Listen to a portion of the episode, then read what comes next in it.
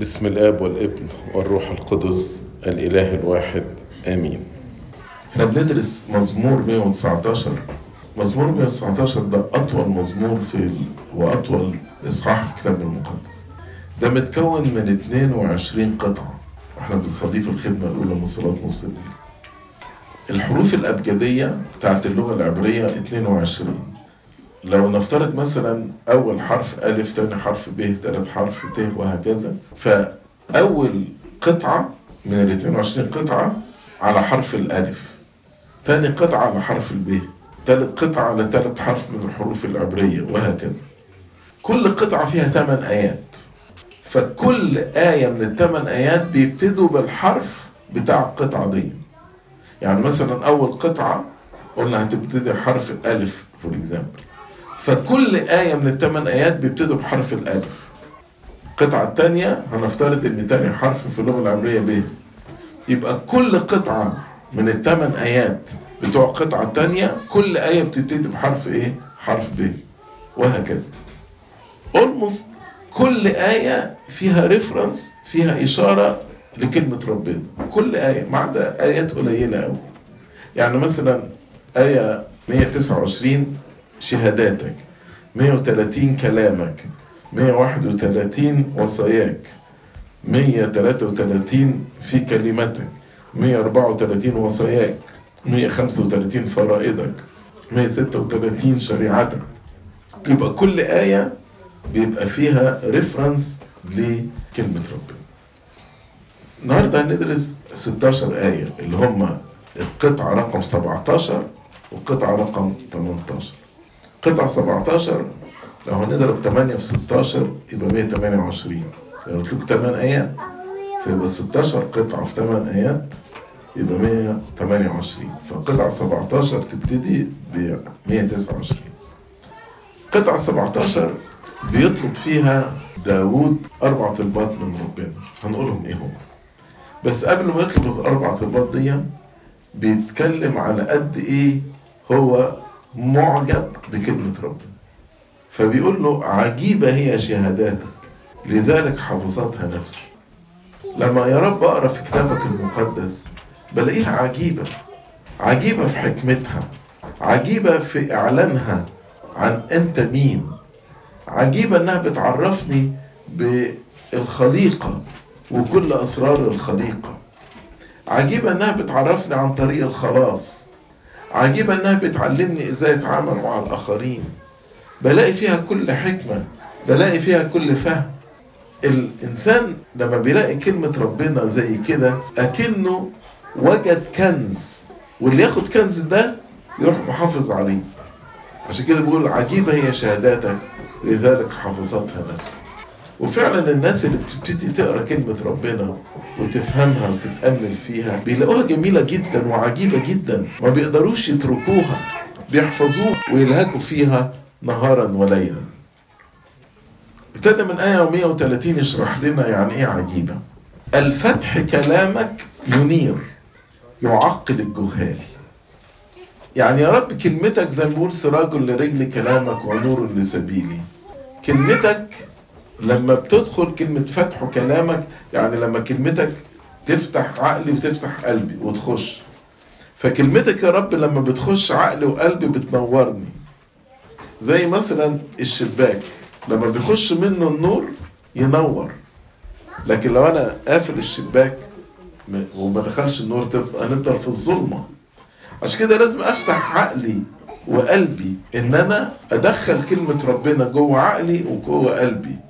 وده يديني استنارة مش يديني استنارة وبس ده الإنسان الجاهل البسيط الغلبان لما يقرأ كلمة ربنا تديله حكمة زي ما قال يعقل الجهال تديله فهم تديله عقل تديله حكمة وفعلا اللي يقرأ كلمة ربنا ويعيش بكلمة ربنا يتفادى أخطاء كتيرة في حياته.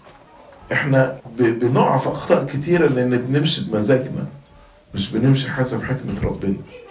لكن اللي بيخضع لناموس ربنا ده بيتفادى أخطاء كتيرة في حياته. عشان كده عمل بقى يعني تشبيه جميل في آية 131 قال فغرت فمي يعني فتحت فمي ولهثت لأني إلى وصاياك اشتقت التشبيه ده زي إيه عارفين زي واحد مثلا يكون عطشان وماشي في الصحراء وعطشان وبعدين جبت له كوباية مية ساقعة كده ففتح بقه وابتدى يشرب في في اشتياق للمية دي. أو واحد بيجري بيجري بيجري وعايز بقى يقف كده علشان ياخد شوية هواء يقول لك ألقط نفسي. فيقف ويفتح بقه ويبتدي ياخد الهواء جوه الرئة بتاعته. زي برضو ال- الحيوانات تجري تجري تجري وتفتح بقها علشان تاخد هواء فداود بيقول أنا كده يا رب. أنا اشتقت لوصاياك. الاشتياق ده مخليني أفتح فمي والهث علشان آخد وصاياك جوايا. فتحت فمي مش مقصود فيها حرفيا الفم لما فتحت قلبي فتحت عقلي. زي ما قلنا هنا لازم كلمة ربنا تدخل جوه العقل وجوه القلب. فأنا فتحت عقلي وفتحت قلبي عشان آخد النور ده. ده أنا بلهث عشان آخد النور ده لاني اشتقت يا رب لوصاياك. بعد ما شرح قد إيه بيحب كلمة ربنا طلب أربع طلبات من ربنا. الطلبة الأولى بيقول له التفت إلي وارحمني.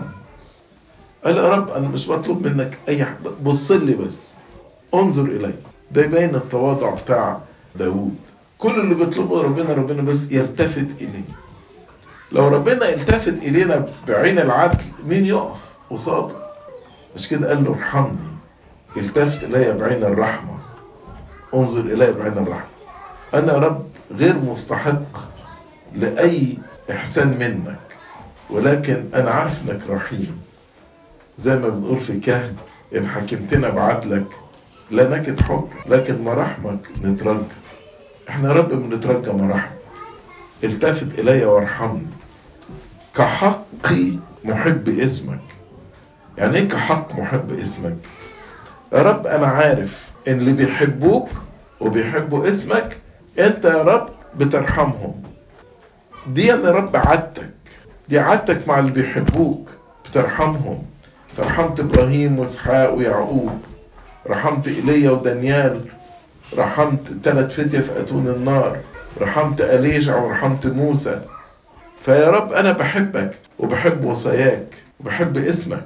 التفت إلي وارحمني كحق محبي اسمك.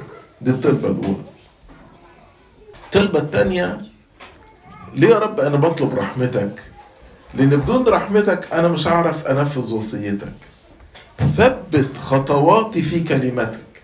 خلي كل خطوة أنا بعملها حسب كلمتك يا رب. ثبت خطواتي في كلمتك.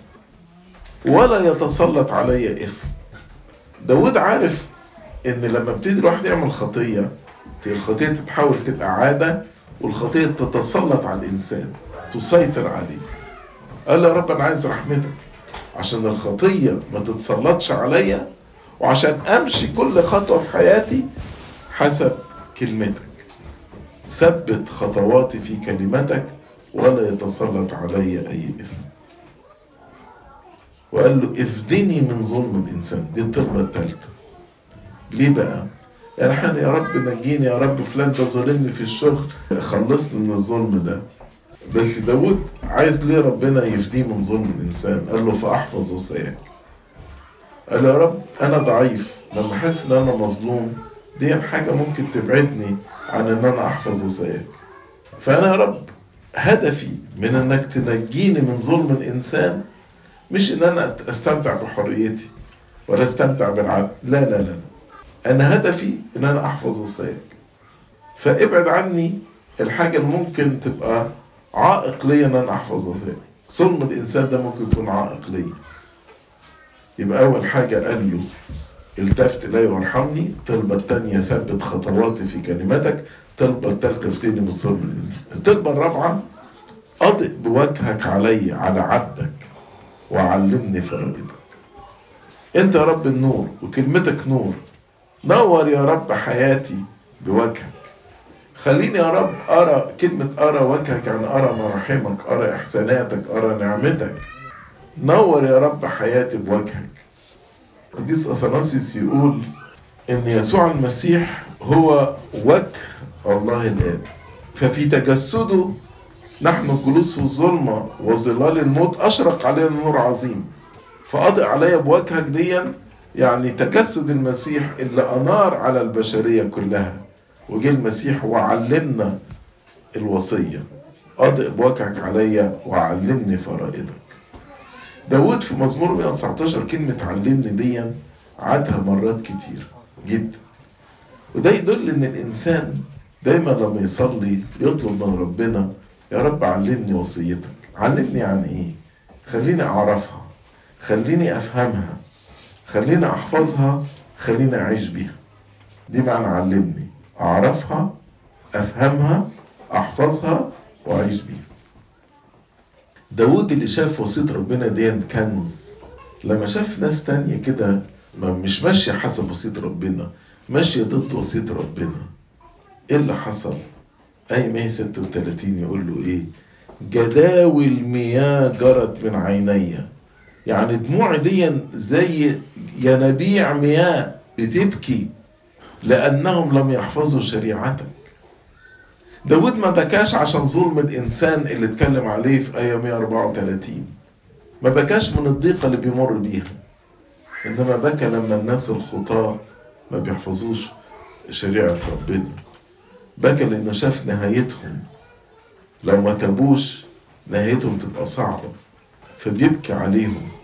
جداول مياه جرت من عيني لأنهم لم يحفظوا شريعتك يجي بقى في الجزء الثاني اللي هي قطعة 18 يتكلم في القطعة 18 دي على أحكام ربنا إنها عادلة ومستقيمة.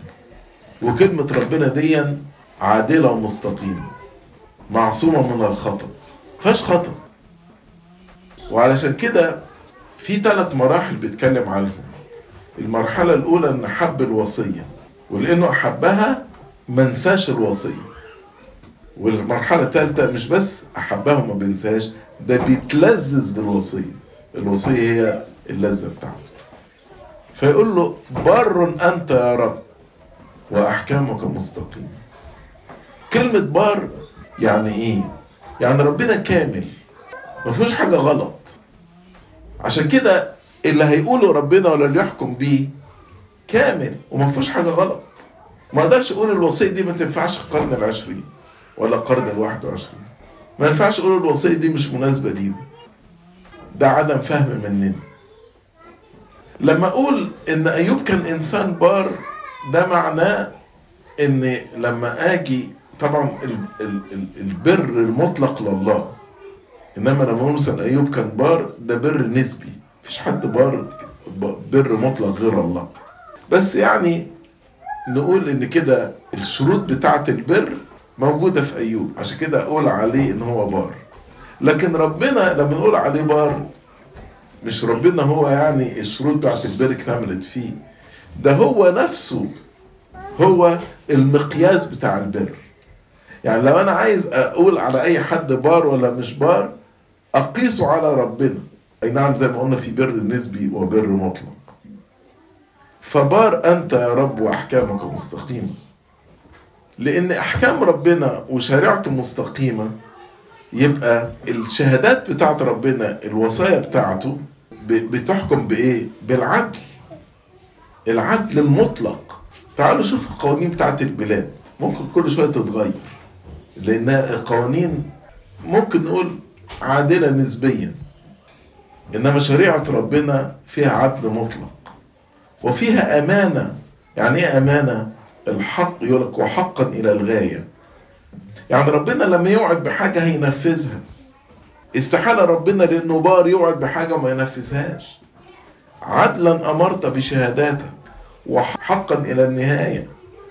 فربنا أمين واحكامه عادلة ووعوده صادقة. رجع تاني هو كان من شوية قال إن عينيا دي بيخرج منها جداول مياه لما الناس بينسوا كلامك. هنا بيقول أهلكتني غيرتي. زي ما يقول غيرة بيتك أكلتني. لأن أعدائي نسوا كلامك.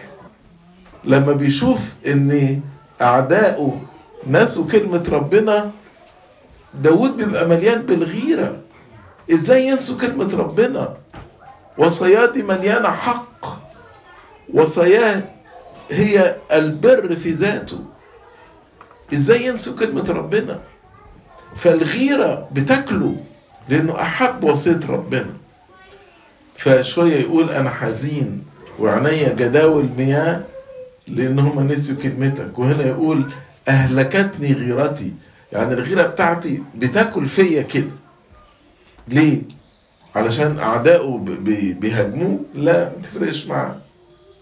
اهلكته غيرته علشان نسيوا كلمة ربنا. طب نسيوها ليه يا رب؟ ده كلماتك ممحصة جدا. يعني إيه ممحصة؟ عارفين لما بيجيبوا الذهب ويحطوه في النار عشان يصفوه ده يسموه التمحيص أو الفضة يحطوها في النار عشان ينقوها من ال... اي أي حاجة غير نقية. قالوا كلمتك يا رب دي ممحص نقية جدا. ده هي النقاء في حد ذاته. ليه بينسوا كلمتك؟ بينما هم بينسوا كلمتك يا رب أنا بحب كلمتك لأن هي الحق. ما أقدرش أعيش من غيرها. هي حياتي فأنا بحب يا رب كلمتك. أي نعم أنا يا رب صغير وحقير. أنا لما بقف أمامك بحس إن أنا لا شيء وأعدائي بيحتقروني. لكن أنا بشكرك إنك اديتني الوصية بتاعتك لأن في وصيتك يا رب أنا بلاقي نفسي. لما أقرأ في وصيتك إنك بتحبني بالرغم من إن أنا لا شيء ده بيعزيني. حتى لو الناس احتقروني تفرقش معايا. كفاية إنك بتحبني. كفاية إنك مت عني على الصليب. صغير أنا وحقير أما وصاياك فلم أنساه. العلامة أوريجينوس يقول صغير أنا وحقير دي كنيسة الأمم لأن اليهود كان ليهم العهد القديم والهيكل والشريعة والناموس والأنبياء. فلما جه المسيح وفتح باب الإيمان للأمم اليهود كانوا بيقاوموا الأمم مش عايزينهم يدخلوا في الإيمان. فكانوا يحتقروا الأمم.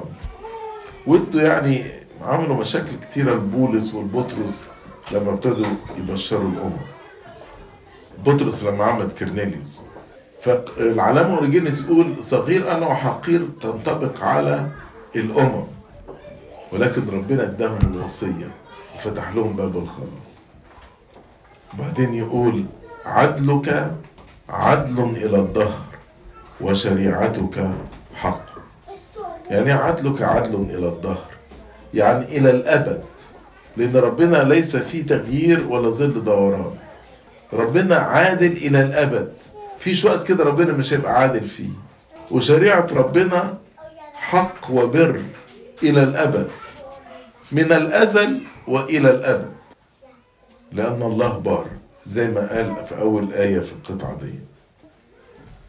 بعدين يجي في آية 143 يقول ضيق وشدة أصاباني طب إحنا وقت الضيق والشدة بنعمل إيه؟ كتير مننا يبعد يزعل من ربنا يقول خلاص أنا خاصم ربنا أنا مش هصلي أنا مش هقرأ في الإنجيل. إيه اللي عز داود في الضيق والشدة دي يقول لك أما وصاياك فهي لذاتي بتلذذ بيها. يعني يا رب لما بمر في ضيق وشدة أفتح كتاب المقدس أتلذذ. فأنسى الضيق والشدة اللي موجودين عندي. شوفوا هنا الأول قال أحببت وصاياك وبعدين قال لم أنسى وصاياك. هنا بيقول بتلذذ بوصاياك. ضيق وشدة أصاباني أما وصاياك فهي لذاتي. ويختم القطعة دي يقول له عادل شهاداتك إلى الظهر شوف كم مرة قال شهاداتك دي بر حق عدل. كررها كذا مرة. يعني شايف الكمال كله في وصية ربنا. ومش دلوقتي بس في عهده إنما إلى الظهر منذ الأزل وإلى الأبد. ويختم يقول له فهمني فأحيا ما قالوش انقذني من أعدائي انقذني من الضيق والشدة فأحيا. قال لا. لو فهمتني وصياك هي حياتي. كلمة ربنا الكلام الذي أكلمكم به هو روح وحياة. فيا رب فهمني كلمتك فأحيا. وزي ما قلت لكم كلمة فهمني وعلمني داود قالها كذا مرة. وإحنا لما نقرأ الكتاب المقدس محتاجين نقول يا رب فهمني زي ما داود بيقول. فهمني يا رب وصيتك. ولما ربنا يفهمنا الوصية هنحيا بالوصية. ولما أحيا بالوصية هي دي حياة الإنسان. ده معنى وجودي. ده الهدف من وجودي في الحياة. كده ختمنا قطعة 18 من مزمور 119 لإلهنا المجد الدائم إلى الأبد. آمين.